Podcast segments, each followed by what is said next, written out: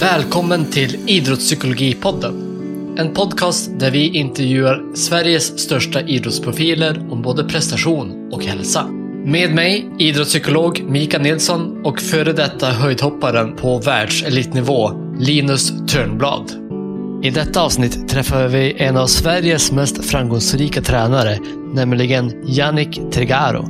Han slutade sin egen elitsatsning för att bli tränare istället och skördade snabbt enorma framgångar med sin adept och trestegshopparen Christian Olsson. Han har sen varit tränare för flera svenska friidrottsstjärnor och bland annat vunnit Idrottsgalans pris för Årets ledare två gånger. I avsnittet pratar vi om vikten av goda förberedelser och att göra varje träning så tävlingslik som möjligt.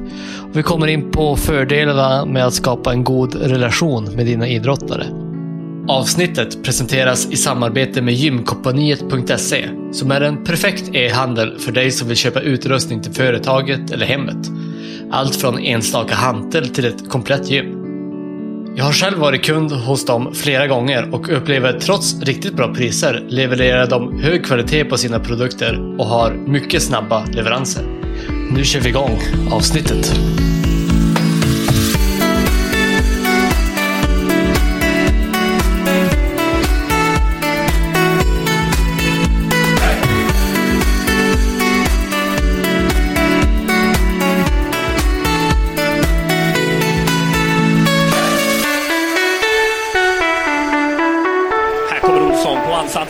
17 steg, 40 meter från plankan, han har 20 kvar nu. Vänster upp på fot, vänster och där kommer han iväg på riktigt långt! Ja, det där är kanon!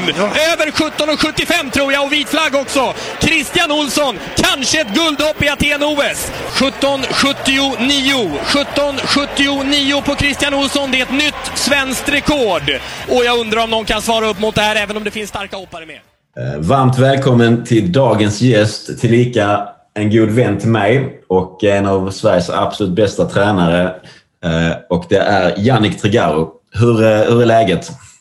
Jo, men det är bra. Det, det är kanon. Det var ett underbart klipp att höra verkligen. Uh, förflytta mig tillbaka till läktaren där i Aten. Eh, helt magiskt var det att vara där. Ja, men jag kan tänka mig det. Jag var ju faktiskt själv också där, men, eh, men satt en bit bort från där du var. Eh, jag kan tänka mig att eh, det måste vara en häftig, alltså varit en häftig grej.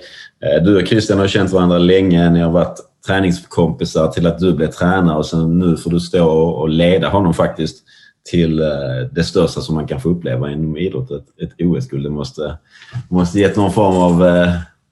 Hur, hur var känslan där på plats och stå? Hur, hur, hur kändes det i kroppen och huvudet? Ja, men det var helt... Alltså, det går inte att förklara nästan. Alltså, för det var... Helt plötsligt när han hade vunnit så var det som att hela livet bara flashade förbi. Eller på något, alltså jag och Christian lärde ju känna varandra väldigt tidigt när vi var 12-13 år. Sådär, liksom. Och så började jag träna honom eh,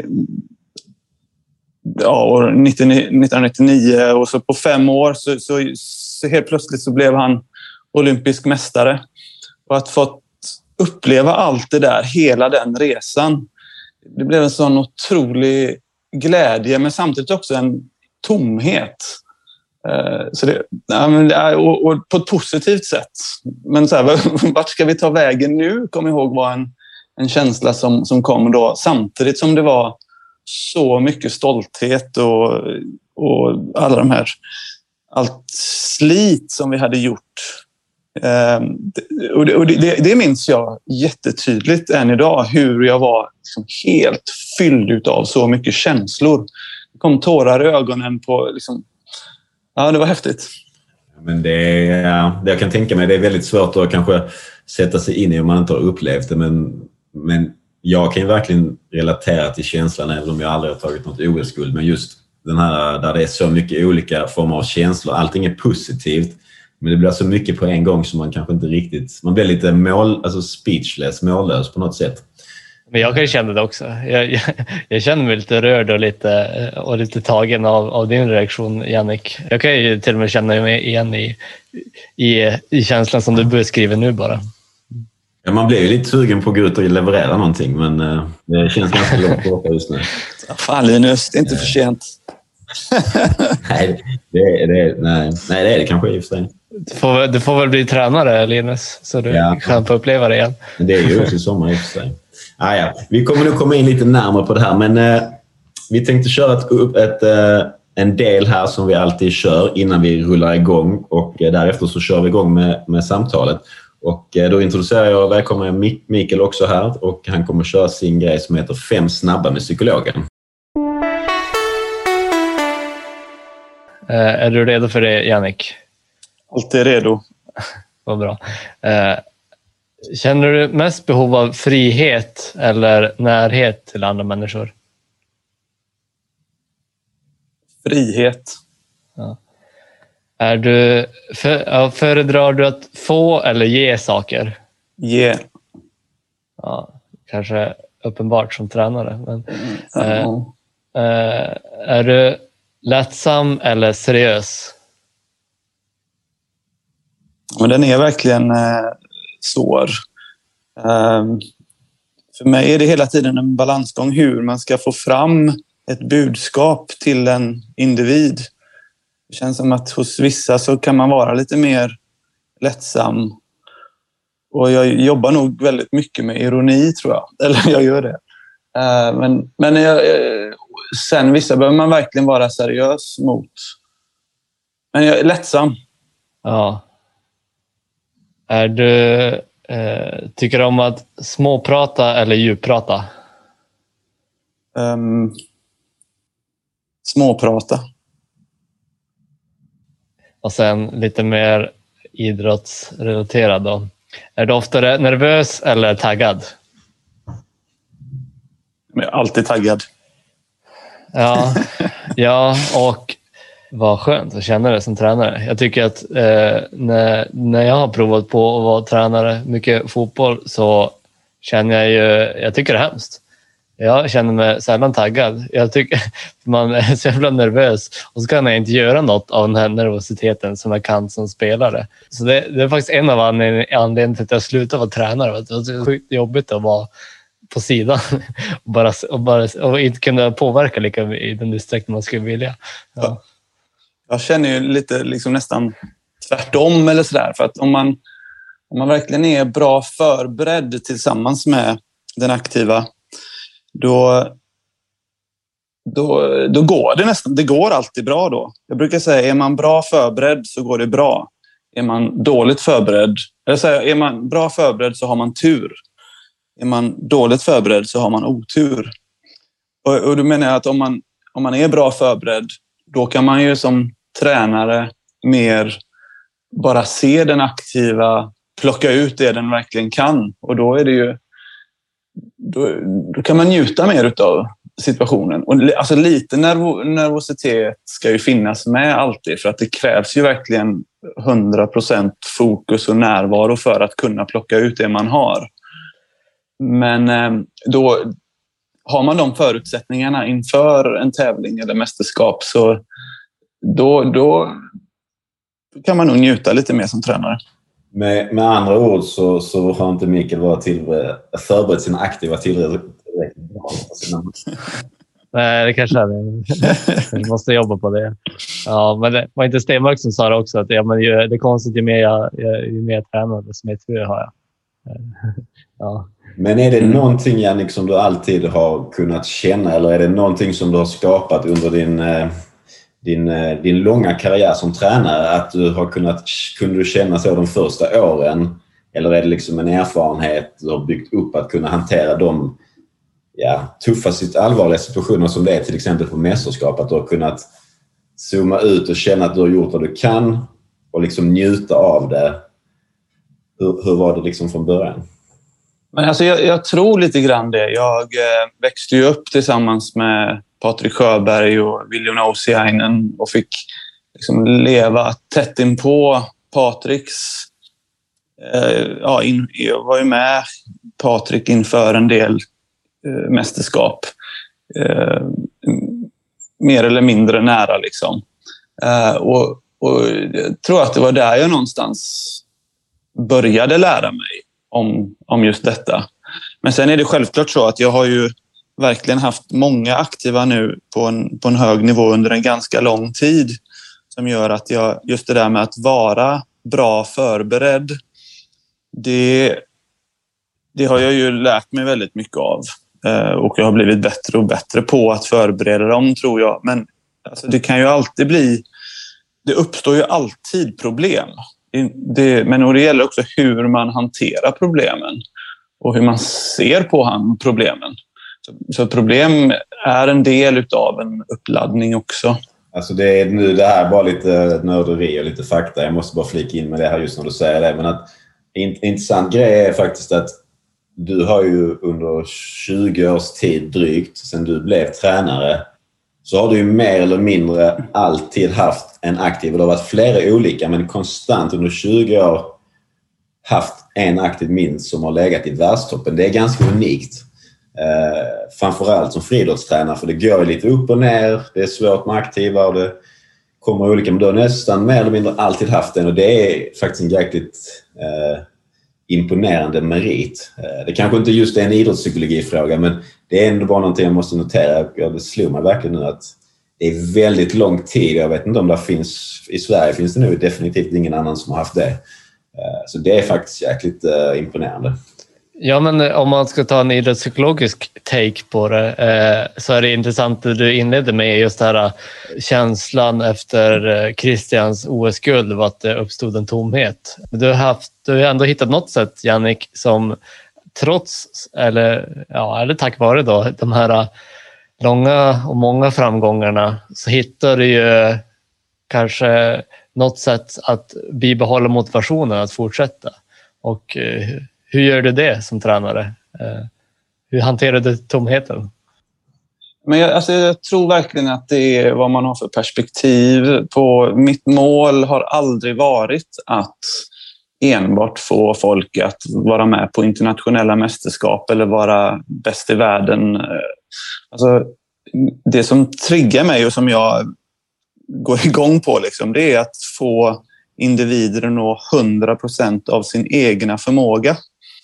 Att se dem utvecklas och se dem bli bättre och bättre och se möjligheterna hela tiden. Det som jag tycker är det, är det som driver mig.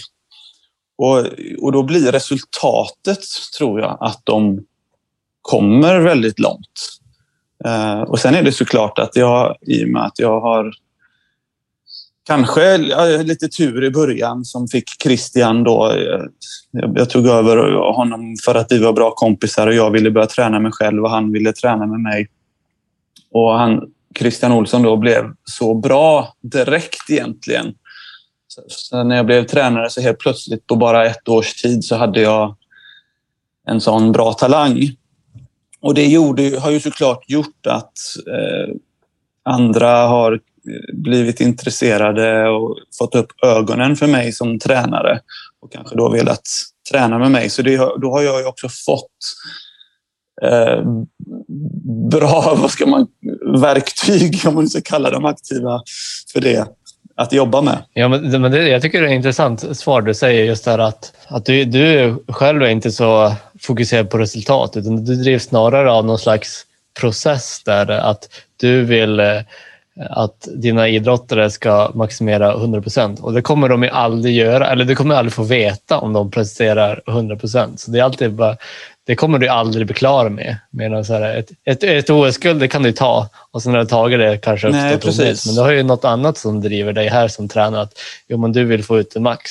Det kan du alltid driva med och det är ju att även om du vinner OS-guld så kan du fortfarande pusha någon, till exempel Christian. Då. Ja, ja precis. Och jag, alltså, grejen är med Christian så känner jag att hade han... Nu, nu så är det ju en del trestegshoppare som hoppar över 18 meter. Och på en hö, liksom den generella toppnivån är lite högre. Och jag är övertygad om att hade Christian haft hårdare motstånd och fler folk som hoppade längre så hade han också haft en växel till. Det, det är jag övertygad om. Ja, men han hade, det känns verkligen som han hade den här eh, tävlings... Eh, alltså om man varit nära honom så vet man att han älskar att tävla. Han är en fruktansvärd tävlingsmänniska. Han liksom verkligen kan tända till och som du säger, jag tror att hade omgivningen varit lite högre så hade hans tävlingsinstinkter växlat upp en växel till. Det tror jag också verkligen. Ja, jag är övertygad ja. om det. Men ja, det är ju Christian, men har, jag tänker att du Jannik, du har gärna varit tränare. Har, har du något sätt att få idrottare att liksom prestera eh, när det verkligen gäller? Ja, men det har jag verkligen. Och det, och jag, det är som, jag, som vi redan pratat om, det här med förberedelse. Men och det, om man ska vara lite mer konkret i det, så är det ju att utsätta dem för, för prövningar som de klarar av hela tiden. Och ju närmare de här prövningarna är den verkliga tävlingsmiljön, där, desto enklare är det såklart att, att prestera bra. Så därför är det så oerhört viktigt för en aktiv att alltså är man på en världselitnivå, då ska man tävla på världselitnivå och man ska helst möta de bästa Eh, innan flera gånger så att man känner sig trygg i den miljön och att man till och med kanske lär känna sina konkurrenter eh, så att man kan börja påverka liksom, själva tävlingssituationen också. Det, det, är så oerhört mycket svårare om du kommer utifrån och kanske bara gjort ett toppresultat en gång och kommer in i ett stort mästerskap. Och ehm, eh liksom känner dig lite utanför och du märker så att alla andra på toppnivån, de, de har koll på läget och du är lite så här eh, ny och då blir man ju jättemycket mer nervös. Men, men just det där kan man ändå förbereda sig på. Även om man inte är eh, bäst bäst så kan man förbereda sig på det mentalt också och ta kontroll över den situationen. Och hur man beter sig, även om man inte känner de andra. och så där. Um, ehm, men så det, det, tror jag är väldigt viktiga delar om vi pratar om det mentala. Sen är det klart fysiskt också som är en, ett, eh, ett längre svar. Ja, för jag vet att jag gjorde exakt tvärtom när jag var höll på med skidskytte. Och så minns jag att jag var så... Ja, men det här handlar om att man ska åka fort och skjuta bra. Det var ju mer imponerande att skjuta bra. eh, vilket gjorde att jag på träningen åkte långsamt och sköt bra. Men det gjorde att på tävlingen då vill man ju vara snabb både i spåret och skjuta bra. Så att, och det var helt omöjligt att skjuta då, när man då hade tagit i max och hade jättehög puls. Eh, så det, det, borde, eh, det här borde min tränare fått höra av dig när jag var aktiv. Då hade jag säkert blivit eh, mycket duktigare i skidskytte än vad jag blev idag. Eh, att, att verkligen försöka skapa så nära förutsättningar man kan innan. För det är klart att ett, ett OS är ju en speciell situation, men man kan ju ändå försöka skapa så nära som möjligt så att ändå idrottaren är förberedd inför. Ja. Precis. Men där en liten följdfråga på det, för det, det, låter, det låter väldigt bra det som du säger att man kan liksom man kan styra förutsättningarna till så mycket man kan i alla fall genom att skapa liknande situationer. Uh, nu är friidrott en väldigt specifik uh, idrott och det finns många, man kan säkert dra paralleller till detta men gör ni någonsin så, jag har tänkt på det mycket i efterhand, att när man laddar inför mästerskap och man ska efterlikna situationen, när ni gör liksom så specifika teknikpass, uh, Tar ni då exempelvis på ett mästerskap så är det väldigt, väldigt lång tid mellan hoppen. Eh, och när man tränar själv vill jag minnas att man var väldigt ivrig. Man ville ju göra hopp efter hopp efter hopp. Eh, men efterliknar ni också den biten just för att man ska tvingas mentalt lära sig vänta, om man kallar det så. För att ibland kan det vara 20 minuter mellan ett hopp, ibland kan det vara 30 minuter. Eh, på träningen kanske det är tre minuter. Är det någonting som, som, ni, som man jobbar med? Jag gör inte det. Eh, för jag tror ändå att träning är träning och tävling är tävling. Du kommer, just den delen tror jag inte du kan simulera. För det är så förknippat också med eh, alltså adrenalin och just det här att koppla på och koppla av. Och det, är, det är så många faktorer som påverkar man kan ju göra till exempel massa statistik på hur långt man hoppar i, i, i snitt i olika omgångar. Till exempel om vi snackar längd och tresteg. Eller jag vet så att Stefan Holm har räknat ut att eh, i snitt så gör man sitt högsta hopp i sjunde hoppet eh, i en höjdhoppstävling. Eh, men alltså, allt det där påverkas ju olika när man är i hetluften. Helt plötsligt, du kanske leder en tävling i, efter andra omgången eh, och sen i tredje omgången, killen som hoppar framför dig eh, hoppar om dig och då får du jättemycket energi och taggning utav det som du, som du liksom ska förvalta ut på banan. Eh, så att, eller så är det att helt plötsligt så drar, kommer publiken igång och börjar klappa åt dig och sådana här saker som man... Och, så att det är ju hela tiden lite grann en, en slumpartad eh, eh, energi som kommer till dig. Och det gäller att, eh, att ta den när den kommer. För att det, det, de kom, energin kommer på olika sätt hela tiden.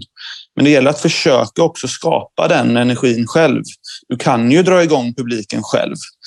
Um, men också, och du kan vara med och titta på vad de andra gör. Du, du kan börja psyka någon annan och snacka lite med någon lite grann så här om du känner att det är någonting som triggar dig.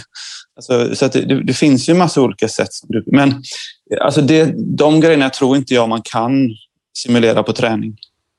Nej, det är jag. Det är jag. jag har aldrig provat det heller. Att, uh, jag har försökt dra ut lite på det, men uh, alltså det, jag, tror jag tror också där att det är, man, man får acceptera en viss form av skillnad och det tillkommer mycket, som du säger, eh, med känslor och yttre förutsättningar som man ändå inte kan påverka vad andra gör eller om, om det blir ett avbrott eller om någon kommer fram och försöker psyka dig. Det är liksom det är en annan grej. Eh, man får väl försöka på så gott sätt som möjligt gå in och ja, men, kanske vara förberedd och styra sina tankar på när de här sakerna händer så att man inte låter det komma från ingenstans och man vet, blir handfallen och inte vet hur man ska tackla det. Kan jag tänka att man, där kan man verkligen förbereda sig och ha tänkt igenom. Alltså bara, bara det här att man ser sig själv som en problemlösare. Det tror jag är en nyckel också. Att, för det, som sagt, det dyker alltid upp olika situationer som kan kännas som problem. Men är man en problemlösare så löser man de problemen. Ja, för jag tänkte på det om man, om man, om man då står där på tävlingen, en viktig tävling och så, ja, du säger det, ja, men det är bra att ha energi, att, eller att man taggar, ja, det, det är bra att vara det. Men om man inte känner så, om man känner fan, det här är, en, ingen bra dag. Det, jag, jag, känner mig inte alls taggad. Jag känner mig bara nervös och känns som att jag inte har någon energi. Hur ska man göra då? då? Eller, eller hur hjälper du som, som tränare en, en idrottare som, som känner så? Men eh, det är ju självförvållat. Ehm, då har man inte rätt inställning. Nej, precis. Men hur, hur hjälper du en sån idrottare? Men jag, alltså jag, jag, kan inte, jag kan inte gå in i någon annan och skapa motivation hos någon annan. Jag kan ju såklart liksom försöka men nej, då får vi ta ett snack efteråt. Framförallt om det är en viktig, stor tävling. Då, då har vi ju lite eh, ganska stora problem skulle jag säga. Ja. Då får vi börja diskutera varför den här personen tävlar överhuvudtaget. Jo, men den vill ju tävla och den, och den tycker ju, men, men den kanske blir så himla nervös inför. Det kände bara, jag vill, den vill bara iväg och det, det känner inte alls någon energi. Det är bara jobbigt. Då har, vi, då har vi inte förberett oss på rätt sätt skulle jag, skulle jag säga. Då har vi fel fokus. Ja. Då, är, då, då, då vet vi inte riktigt. Alltså, då, är ju, då känns det inte som att eh, vi är på den tävlingen för att liksom, göra ett bra resultat. Då är vi ju där mer av att någon har typ tvingat dit oss, känns det som. Men det finns, nu, nu, nu talar jag generellt, nu talar jag inte om några av dina aktiva, men det finns ju många aktiva eh, som både vi känner och som vi inte känner. Som, eh, det har hänt mig själv när jag var ung framför allt. Men att jag vill ju väldigt mycket. Man kommer till en stor tävling, man blir nervös, underpresterar. Eh, och det, tänker jag, det tyder inte på att jag inte vill. Det, det är kanske mer att man inte kan hantera de grejerna. Eh, och det, det, alltså menar du då att en sån person är liksom att man inte bör vara där? Att, man är på, att, att det inte är av rätt anledning? Eller hur tänker? Så? Nej, nej, men alltså så här, Om du blir så pass nervös att du har underpresterat. Jag kan inte minnas en sån tävling som du har gjort, Linus. Det har jag gjort några stycken. nej, nej, men så här. Om vi tar Jo, men- här alltså- Aten 2004. då Jo, det- det- ja, mycket, men jag underpresterade. Jag var liksom mentalt ur balans. Fysiskt var jag ju bra. Eller, Ja, det var det Eh, verkligen. men jag, jag kunde inte hantera det jag blev för, för nervös. Ja, men anser du själv att du liksom var... Nej, Jag var inte bra förberedd. Att du, Nej, men precis. Att du hade liksom Mm. eh, varit med om situationerna innan och att du hade, då var du ju väldigt ung. Och liksom, eh, du hade ju inte riktigt varit med i de sammanhangen i den hetluften på samma sätt. Alltså man såg din potential då. Liksom. Du, du var ju du hoppat hur högt som helst då fysiskt. Men mentalt var du ju inte där som du skulle ha kunnat ha varit jag var, det var inte en bra förberedelse, men, men jag ville ju verkligen. Och jag, det, min, min avsikt var ju att jag ville lyckas. Men jag var så nervös att jag inte kunde hantera det. Och då, jag ansåg inte att jag var på fel plats. Men givetvis så borde jag förberett mig på ett annat sätt. Men varken jag eller min dåvarande tränare visste hur vi skulle göra. Det var ju det som var intressant med att om jag räknar de aktiva, liksom, vi säger eh, Christian, eh, Emma, Kajsa, eh, säg jag vi köra en sväng och så tar du Tobias nu. Eh, nu, nu när vi körde så, så skadade jag mig i finalen i EM 2004. Eh, men då var jag, jag är helt säker på att jag hade, hade vunnit och slått personligt rekord om jag inte hade skadat mig. Eh, för jag kände mig att vi hade, vi hade förberett oss. Det var så jäkla bra. Fysiskt kanon, tekniskt var det jättebra. Mentalt, som vi pratar om här, då var jag i sån fantastisk balans. Eh, så om jag inte hade skadat mig hade det också bra. Men alla de här aktiva, de har ju lyckats när det gäller. Så någonting måste du göra som andra inte gör eller skapar. Och du pratar om, för, alltså om förberedelser. Men någonting gör du ju. Det kanske är en hemlig grej du inte vill avslöja, men någonting gör du för att få dina duktiga aktiva att prestera bra när det gäller. För det är jättemycket duktiga aktiva som inte presterar när det gäller. Som vill det, som kämpar, som jobbar mental träning. Man försöker förbereda sig bra, men de, de presterar inte som bäst när det gäller. Och nu är det inte något hyllningsavsnitt här, så, men de aktiva jag räknar upp, de har ju verkligen senast i, i för en månad, nej, mindre än en månad sedan tog Tobias medalj på, på EM. Eh, det är liksom, någonting gör du ju. Eh, och det är det man vill trigga fram, att du, du förbereder bra, men det är även den mentala biten. Ja, men det är framför allt den mentala biten, tror jag. Eh, och det är, som, jag, som jag nämnde innan, att man eh, utsätts för prövningar innan.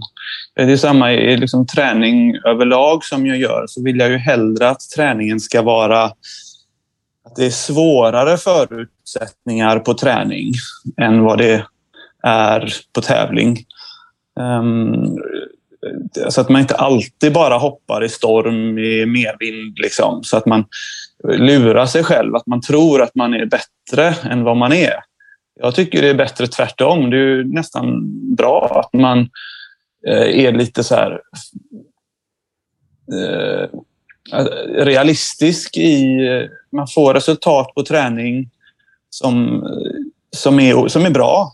Men så tävlar man så, så blir resultaten bättre än vad man hade förväntat sig kanske.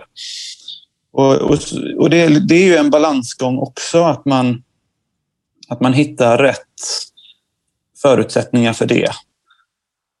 Men och så just det som jag sa också med att en, eh, det här med att trigga sig själv.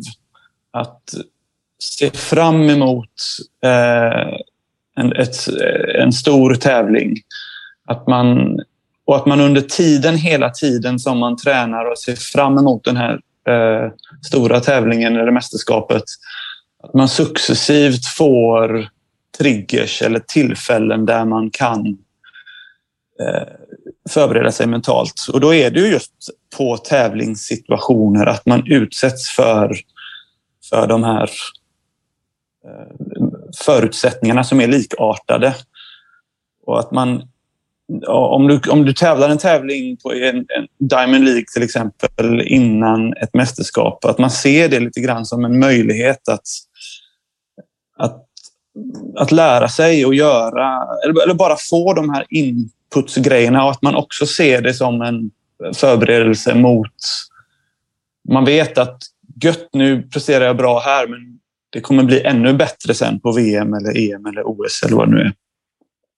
Men du, tänker du, för att du har haft många olika aktiva och du har haft det på olika nivåer, som du säger att du, du ser en utmaning. och Ditt mål har inte bara varit att få folk till de absolut största tävlingarna, mästerskapen, utan oavsett sin, sin nivå ska man få ut 100 procent. Eh, och hur mycket tänker du liksom individuellt på varje aktiv? För att alla är ju lite olika. Eh, har du lite samma tänk eller vad, kör du liksom specifikt utifrån varje person med din filosofi för att få dem att prestera bra? För det är också en jäkla utmaning. Ja, men det är ju verkligen varje individ jag tränar är ju en separat resa tillsammans med den individen. Så är, så är det. Sen så har jag ju hela tiden gruppen som är eh, en samlingsplats egentligen för att inte känna sig ensam. Eh, men att man, alltså, man behöver ju kompisar och det är kul att träna tillsammans med andra som, är, som har samma drivkraft och mål. Eh, men ens, ens resa är ju ens egen. Ens, eh, att själv vilja nå 100 procent av sin egna förmåga är ju också sin egna uppgift. Um, och, och där försöker, alltså det handlar ju mer om att jag försöker att uh, lära dem vad, som, vad, vad, vad det innebär att nå 100 procent av sin egna förmåga. Det är ju faktiskt ett helhetsperspektiv på hela livet. Hur man, vad man gör för val varje dag. Vad för livssituation man skapar. Och, och ja, jag tror att jag kan, genom mitt sätt att vara, eh, genom att ja, men, prata med dem, så, så kan jag nog eh, påverka dem i rätt riktning i de ja, stora frågorna. Ja, men också hur, för eh, eh, ett, ett, ganska vanligt tema i den här podden har ju varit hittills hur man får en hållbar karriär eh, där ja, man, att, mår man bra så presterar man också bra. Att, att det ska vara liksom man måste hitta en balans mentalt med, mental återhämtning och med aktivitet och man måste kanske och andra delar i livet. Eh, eh, det är en fördel om de är i balans för att man ska prestera på ett bra sätt. Har du några tankar kring det? Hur du jobbar med idrottare där för att få, för att få balans eller för att få, eh, för att, för att få, ja, för att få alla Nej, förutsättningar bra? Jag håller verkligen med dig i det och det är ju det ändå någonstans som man börjar också komma in på det här med psykisk ohälsa lite när man inte har balans. Och jag tror att den stora, den största grejen är ju när man försöker vara någon som man inte är eller att man vill vara på en liksom, resultatnivå som man inte är just nu. Eh, de, de, de faktorerna tror jag nästan alltid är drivande till att, det, att man börjar må dåligt. Um, framförallt det där första jag sa, att om man försöker vara någon som man inte är. Uh, att man, jag vill ju verkligen försöka skapa en miljö och det kanske är det viktigaste som, som jag gör i min... Att jag får folk att prestera hyfsat bra Ehm, att de vågar att vara sig själva eh, och känner sig trygga i, i den miljön de är. Ehm, och det är okej okay att vara knasig. Det är okej okay att göra fel. Det är okej okay att liksom vara hur man än är. Ehm, för det, det är ju det som är det häftiga, att, att vi är olika. Och det är just i olikheterna som som styrkan finns egentligen. Alltså, vad är min själ? Min rena själ. Det är ju där jag har min största kraft.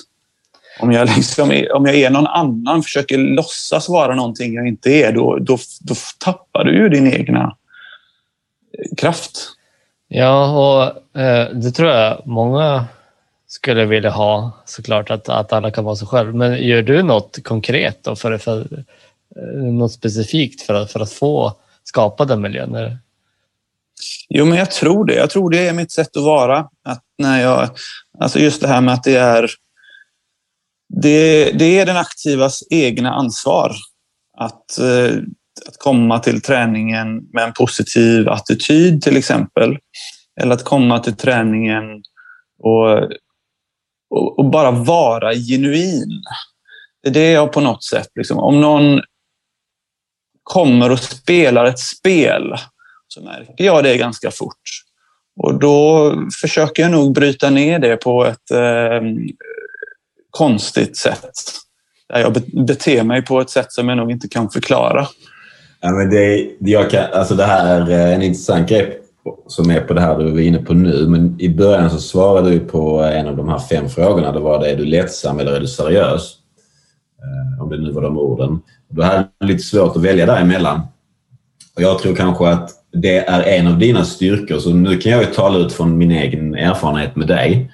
Eh, för jag har haft dig som tränare. Att jag tror det, det som jag reagerar på när det är svårt att välja där är för att jag tror verkligen att en av dina starka egenskaper det är att du kan vara både och. Du kan vara lättsam. Man kan ha skoj. Vi kan ligga och... Vi låg på ett hotellrum du och jag i, i Gateshead och skulle tävla på en, eh, på en Diamond League eh, 2010 delade vi rum och vi låg och fånade oss och kollade på tv-serier och låg halvsov mitt på dagen innan vi skulle tävla för att det var lättsamt. Eh, och vi kunde skoja om olika saker. Men det fanns också andra sidan. Jag hade fortfarande en enorm respekt för dig. Eh, när du slår om till allvar så är det allvar. Det visste jag om att då sköter man sig. Då gör man de här bitarna. Men vi kan slå av och slå på. Vilket är en... Det kanske inte passar alla. Det passar mig väldigt bra. Eh, att kunna hitta den balansen är väldigt, väldigt svårt. För att ha en lättsam och rolig och avslappnad relation med en aktiv men samtidigt behålla respekten för att jag, hade behövt, jag behöver en tränare jag har respekt för, som jag ser upp till eh, för att få skärpan. Men får jag även andra sidan, då får jag ju båda sidorna, vilket jag behövde. Men det är en väldigt svår balansgång. Men det upplevde jag i alla fall att var en väldigt stark del hos dig. Eh, och det tror jag är, kan, vara, kan vara en sån del.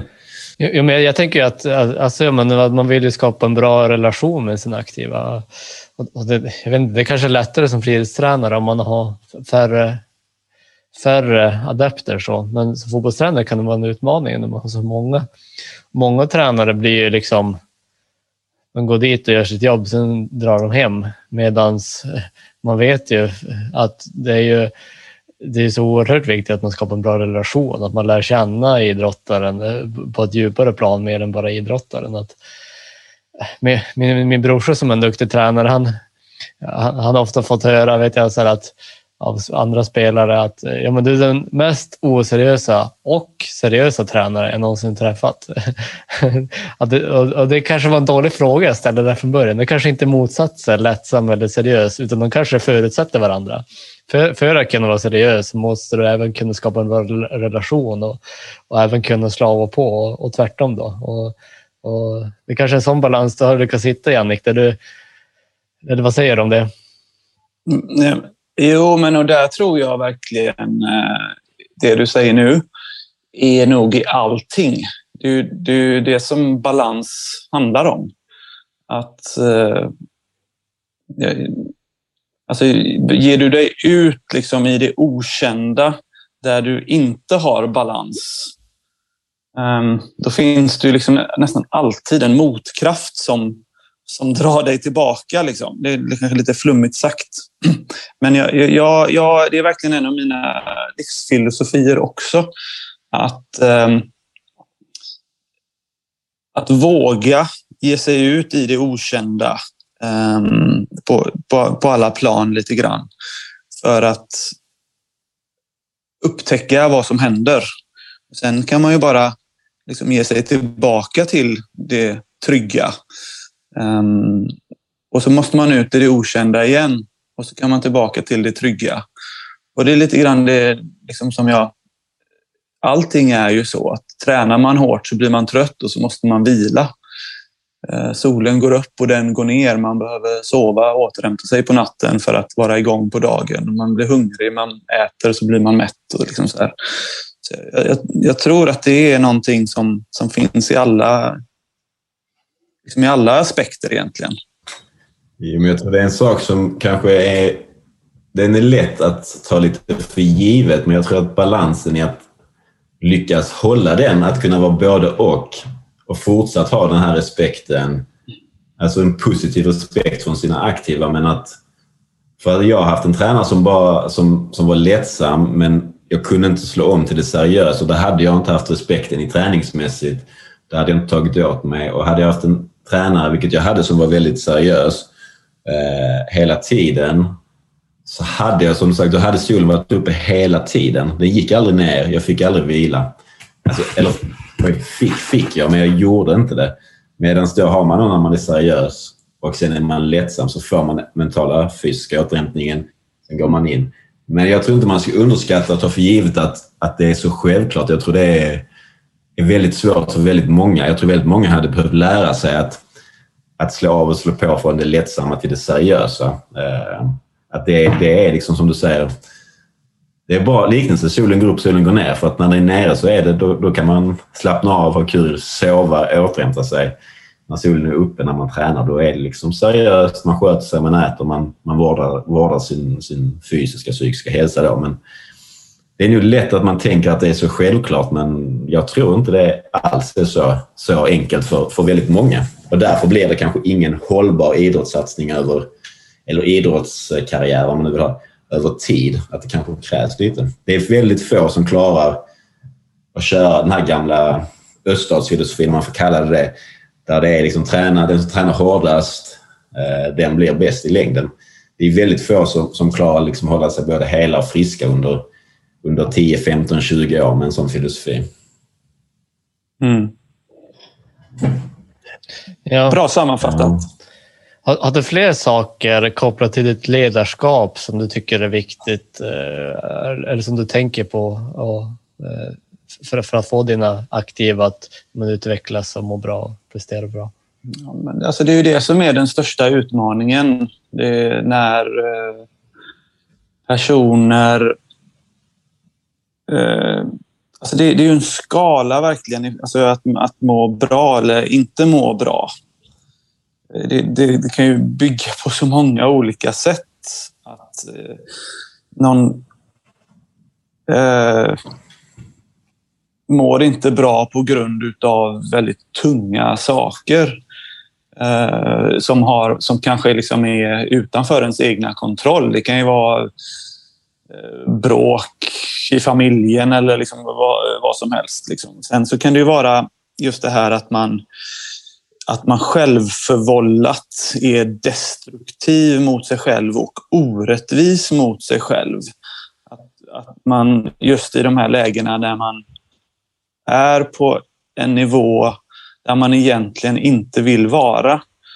Och så skapar man en negativ liksom, spiral där man bara klanka ner på sig själv och eh, ja, gör, där allting bara blir, blir negativt. Och, och att vända, då gäller det att vända de situationerna.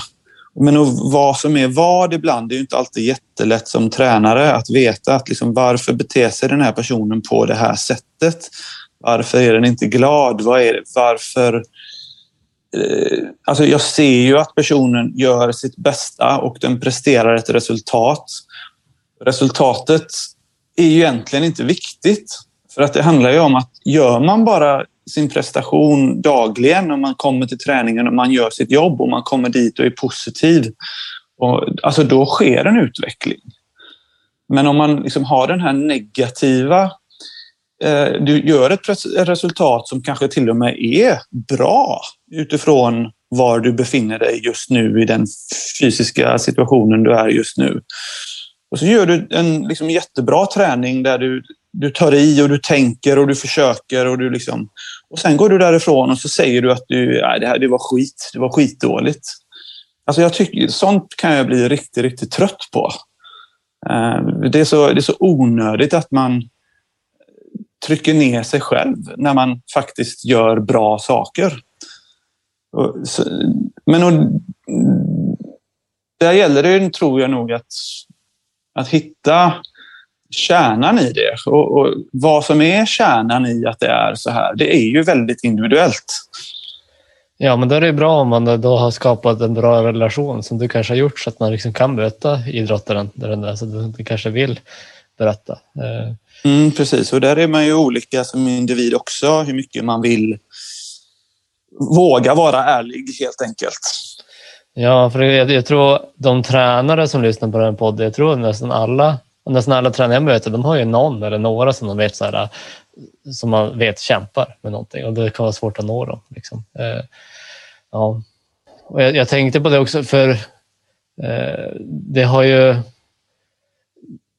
du har ju gått ut med till exempel alltså att eh, eh Viljo, din förre tränare, han utsätter dig för ganska hemska saker. Och vi behöver inte gå in mer på det, men vad tänker, hur, hur tänker du att man kan hjälpa, skydda idrottare att fara illa i en, i en, eh, i en idrottsmiljö? Tänker du att det finns något sätt? Ja, men, eh, närvaro, alltså öppenhet. Um, alltså att, man, att träning inte sker isolerat tror jag ju är väldigt, väldigt viktigt. Um, sen så är det ju såklart alltså individuell uh, satsning blir ju liksom isolerat ibland. Uh, men på, om vi snackar på ungdomsnivå så tycker jag inte att det ska... Eh, det ska inte ske på... Alltså en, en, en tränare och en aktiv ska inte isolerat liksom göra en, liksom någon form av elitsatsning liksom för tidigt så att sådana situationer uppstår. Jag tror att det är väldigt viktigt att, eh, att träning sker så att säga. Det kan vara från olika perspektiv oavsett om det är en eh, mental alltså, misshandel. Men att man, man pressar någon som är ung för hårt och man är själv kan man göra ingen annan uppmärksam. Det kan vara vikthets det kan liksom vara så många olika aspekter i en ung ålder om man har då en individuell träning med sin tränare och avskilt där det kan försiggå massa former av alldeles för hård press, vilket antagligen oavsett är det inte givande att ha det alldeles för tidigt. Eh, oavsett vad det handlar om, tror jag. Mm, precis. Alla de aspekterna tror jag. Är, är man i en grupp och eh, liksom det är öppet så, är, så är det ju svårare för ja, förövaren, förövaren, om det nu är en förövare, liksom, att, att göra någonting illa. Ja, och att, att även andra då kanske kan se, kan se idrottare mer oftare och eh, kan, kan se hur den beter sig och, och, och så. Eh, så, så, så, så, det är inte bra. Det, är inte, det, kan, det kan finnas andra anledningar till att det inte är bra att låta idrottare träna själv med en tränare. Dess tidig elitsatsning kan, kan vara ogynnsamt, men också utifrån det här perspektivet då såklart. Ja, ja absolut. Vad, vad, är, vad är dina tankar kring det då? Kring elitsatsning, kring tidig, elitsatsning, kring ja, när ska man börja? När, när, när är det lämpligt? Hur ska man tänka kring det där? det, jag tycker det är spännande faktiskt, för att eh, tänka på det här med alltså begreppet talang, det är ju viktigt att vara en talang om du vill bli väldigt bra. Men och vad är talang? Jag tror ju så här att om man från att man är, om man tänker på två individer från att man är två, tre år kanske, liksom, när man kan börja gå och springa lite grann, eh, till att man är tio år.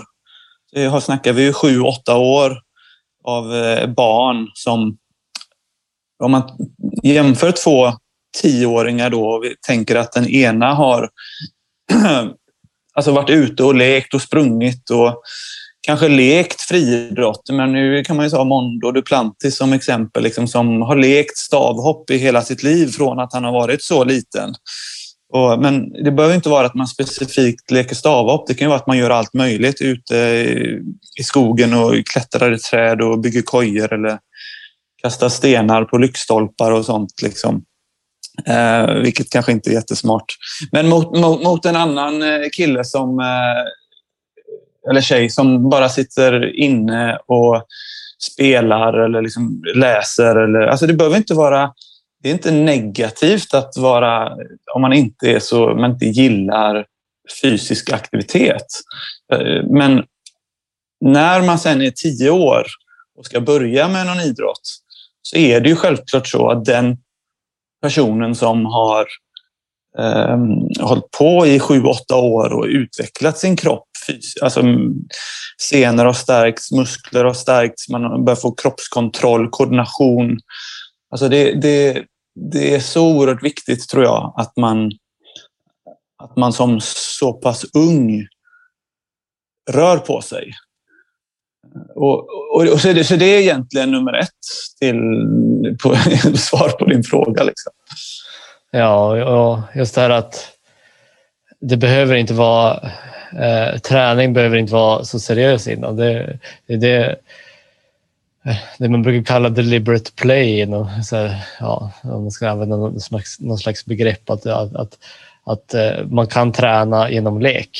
Eh, och att man, ja, men exakt. Och att det snarare liksom träning eller lek generellt, den mängden, än hur mycket tid man har ägnat åt en viss elitsatsning. Eh, att träna på en viss gren eller en specifik idrott som avgör hur, hur, hur framgångsrik man blir. Har man, mycket, har man mycket timmar generellt inom lek och träning så inom alla möjliga idrotter och eh, så, så skapar man förutsättningar för framgång. Jag tror ju det liksom just det som jag pratade om med koordination och senstyvhet och eh, framförallt de delarna. De, de är ju svåra sen att börjar du för sent. Om du börjar liksom med de här grejerna när du är kanske 15-16 och du inte har stärkt din kropp på det här sättet, då, då kommer det vara svårt.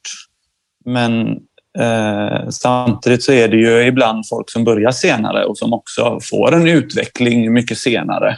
Så att det, det, man måste ju inte eh, börja jättetidigt. Men just det där som, som, som, du säger själv, där, att det behöver inte alltid vara någon seriös... Jag tror ju väldigt mycket på lek och att vara ute. Och det är ju, tyvärr är det ju, samhället håller ju på och går åt ett annat håll där vi blir mer stillasittande och mer inomhus. Och det behöver vi bekämpa. Det, det tror jag är på många plan dåligt för oss. Ja, hur ska vi bekämpa det då, tycker du? Ja, bra fråga. Nej, men alltså, jag brukar faktiskt säga det till alla. Så här, alla har ett ansvar i att om man har barn, att, att gå ut med sina barn och att faktiskt själv som vuxen också röra på sig. Det är minst lika viktigt det också. Vi mår ju mycket bättre som vuxna också att röra på oss och vara ute. Ja. Där tror jag också så att det är samma sak som för barn, att man bygger timmar med lek och träning. Samma sak som vuxen. Du behöver liksom inte gå på gymmet och träna stenhårt i en och en halv timme fem dagar i veckan det, det, är liksom, man kan också handla om hur man rör sig, vardagsmotion. Alla de här aspekterna kan man liksom se som en total aktivitet, vilket gör att vi mår bättre både fysiskt och psykiskt. Eh, mm. Att, samma tänk där som ett barn, att du kan räkna antalet timmar. Det behöver inte vara antalet elitsatsade timmar, utan antalet timmar. Samma sak som en vuxen. Att antalet timmar som man rör sig om dagen kanske är kanske man ska säga, man behöver inte antalet timmar på, på gymmet eller i löparspåret. Det kan vara liksom en en helhet där. Att det inte behöver vara svart eller vitt. Håller med. Men innan vi börjar avrunda här lite så tänkte så har väl vi eh, en eh, fråga, Micke, där om, om Jannik har något, något han vill fråga dig eller mig. Eh, som lite avslutning här på, på hela. Om inte du har något, eh, något annat du vill fråga, fråga Mikael. Nej, men vi kan, vi kan avrunda så om, om, om du har någon tillbakafråga. Ja. Nej, men alltså det, egentligen har vi ju varit inne på det, men det som jag... Jag tror ju att många börjar idrotta för att liksom man, man drömmer om att bli... Ja, göra liksom någon form av superprestation och bli bäst i världen och vinna OS och allt vad det innebär. Eh, och jag, jag tror också att en del då har det som drivkraft med att man vill bli känd och man vill bli rik. Men, och det tänkte jag just till er fråga. Liksom, är, är den drivkraften bra? Och, och jag, jag, brukar svara att på så, angående drivkrafter att har man bara den drivkraften, eh, det som kanske kallas yttre motivation, alltså man, man drivs av yttre belöning, så, eh, så är det lite skört. Eh, men det är inte negativt om man också har inre motivation. Alltså om man till exempel drivs av att, ja, men jag, av att idrotten i sig är så himla rolig. Eller att man drivs av att det är i linje med min livsstil, eller den jag är, eller i linje med min identitet. Eller att det finns fördelar med idrott, hälsomässiga fördelar, eller att jag får träffa kompisar eller sådär. Eller, um, att det är snarare så att många typer av motivation är bra.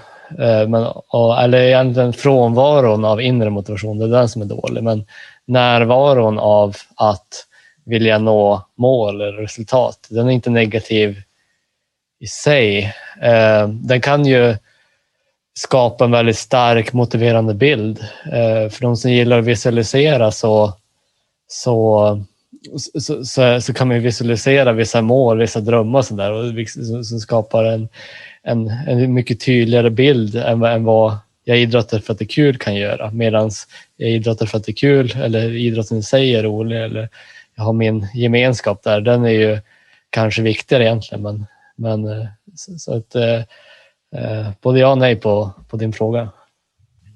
Jag tänker så här att när jag började, jag kom in, jag började väldigt sent. Jag kom in eh, i idrotten slutet det året som man fyller 15. Då började jag friidrotta, hoppa höjdhopp. Eh, blev liksom bäst i, i Sverige i min ålder på min första tävling, ganska överlägset. Eh, och då kom min motivation av den här offentliga, alltså jag blev inte kändis, men att jag, jag fick en offentlig bekräftelse. Eh, jag eh, fick de här kickarna när man gör någonting bra. Eh, och att jag sen trodde att min drivkraft och motivation var att man kunde tjäna lite pengar på det. Eh, men ju äldre jag blev, ju, ju, ju mer insåg jag att det, det är inte hållbart i längden. Jag kommer inte orka göra de här grejerna som man måste göra för, för drivkraften måste komma lite mer inifrån om man ska lyckas i längden, tror jag. Eh, och att ska man prestera bra så går det inte bara att slitträna. Du kan liksom pusha dig, träna stenhårt, men det måste komma ett driv, en glädje, en passion för att kunna prestera någonting eller skapa någonting. Eh, göra ett fint höjdhopp eller, eller hitta en fin spelteknik, vad det än är, så måste det komma någon annanstans om det ska bli hållbart. Eh, och det, när jag tvingades avsluta min karriär så fick jag det bekräftat att det jag saknade minst, eh, det var det offentliga. Det var, det var att tjäna lite pengar. Eh, de grejerna var liksom helt, de saknade jag inte för fem öre, men det jag saknade var, det var den här gemenskapen i träningen, få bekräftelse, genom att göra ett bra resultat. Om det var så i höjdhopp eller frivändningar eller en intervall. Få den positiva känslan. Eh, alla relationer man byggde. Ja, friidrotten var fantastisk på det sättet att man träffar väldigt mycket människor. Tjejer, killar, unga, gamla. Liksom det är en fantastisk blandning. Eh, och det var de bitarna jag saknade och då insåg jag att det var det som ändå hade gjort att jag hade lyckats med det jag hade gjort. För det, den drivkraften kom inifrån. Sen är det klart, yttre faktorer är bra att ha, men du får inte ut ditt max. Du kommer inte ha en hållbar karriär, tror jag, om man bara har det som drivkraft. Un underbart att höra, Linus. Verkligen. Ja, men, men, ta, ta första gången jag träffade dig. Första, gången, första minnet jag har av dig, Jannik. Eh, det var jag och min gamla träningskompis Daniel Jarl. Vi åker 2001 till Växjö. Ehm, jag var 16 år det året. Mitt första seniormästerskap. Det var min första sommar också jag tävlade. Eh, hört talas om dig. Min kollega, min träningspartner hade väldigt bra koll på dig. Ehm, han berättade om dig och jag tittar. Jag har ju sett dig tidigare. Men då säger jag dig, du är tränare för Christian. Du hoppar själv. Vi sa det till, kanske du hoppade 2.10 den, den sommaren. Men det som utmärkte dig, det var att du gick runt och pushade alla. Vi var kanske på den tiden hade vi ett kval för att komma till final. Vi var kanske 20 hoppare. Du gick och pushade varenda en att vi alla ska till final. För klarar alla 200 så går alla 20 till final. Det var en positiv känsla. Men du gick och pushade alla vi ska till final. För de vill ju egentligen ha så få som möjligt till finalen för att det ska gå snabbt och bli enkelt och inte bli så många hopp. Men du drev ju på oss andra och gav oss en positiv känsla genom att Kom igen nu, vi ska alla gå till final. Vi ska slå rekord. Vi ska vara 20 i finalen Ni har Alla ska klara den här höjden.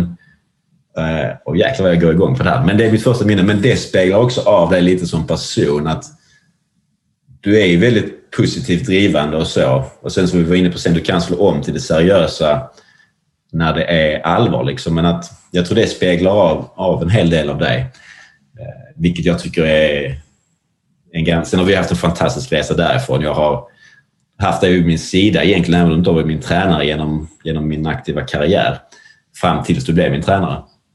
Eh, men nu ska jag inte dra ut på tiden, men jag tänker, vill du bara ge tre snabba tips om du skulle ge till en, en förälder? Vad ska de tänka på eh, för sina idrottande barn? Alltså om de är runt mellan 15 och 20 och ändå satsar lite. Vad är det bästa tipset du kan ge till en förälder, tränare, aktiv? Om du bara får välja en sak. Ja, men, en nice fråga. Uh,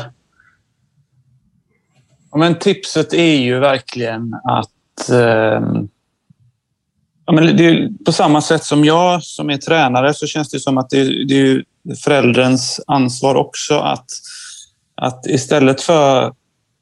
Alltså, glädjen till idrotten måste ju komma från den aktive själv. Och man får nog inse att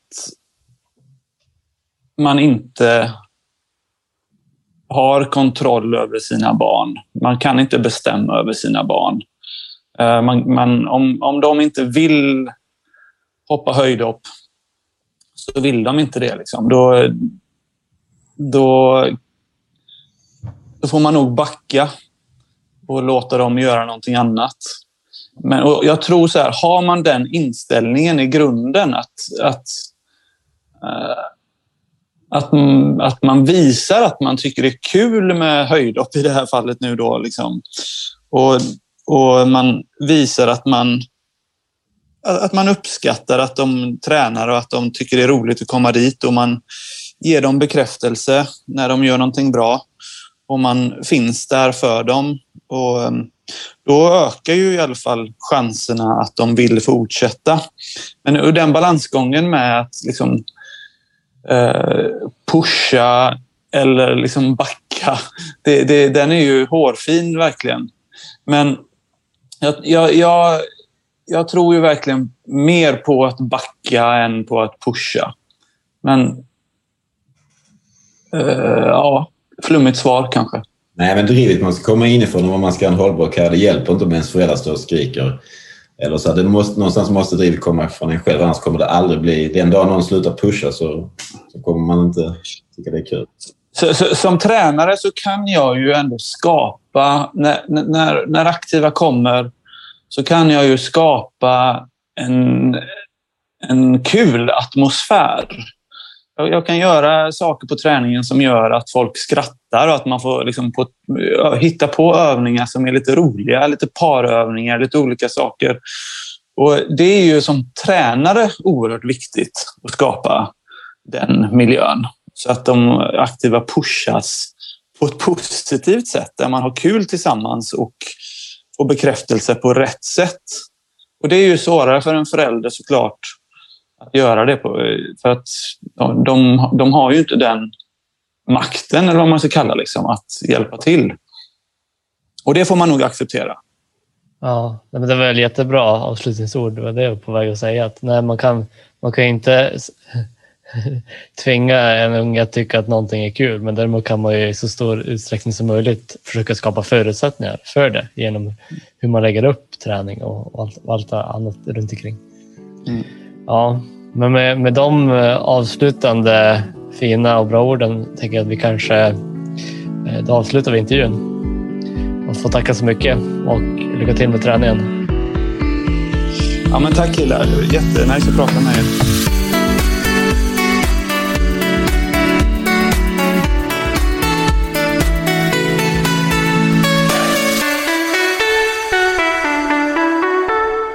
Var spännande med ett litet annat perspektiv i dagens avsnitt, nämligen eh, idrottspsykologi ur ett ledarperspektiv. Eh, för det du som ledare kan ta med dig från det här avsnittet tänker jag väl att eh, just våga bjuda på dig själv och lära känna dina idrottare är bra. Så att du får en större respekt också. Eh, och försök verkligen utmana dina idrottare på varje träning så att de är redo sen när det väl är tävling eller match. Och du som förälder uppmanas att inspirera och eh, uppmuntra dina barn att röra på sig även utanför träningstid. Följ Idrottspsykologipodden på sociala medier för att vara uppdaterad när nästa avsnitt släpps och för att ta del av de bästa tipsen från varje avsnitt. Om du är intresserad av mer idrottspsykologi kan du gå in på actsport.se. Actsport hjälper idrottare, lag, ledare och organisationer med olika lösningar inom idrottspsykologi.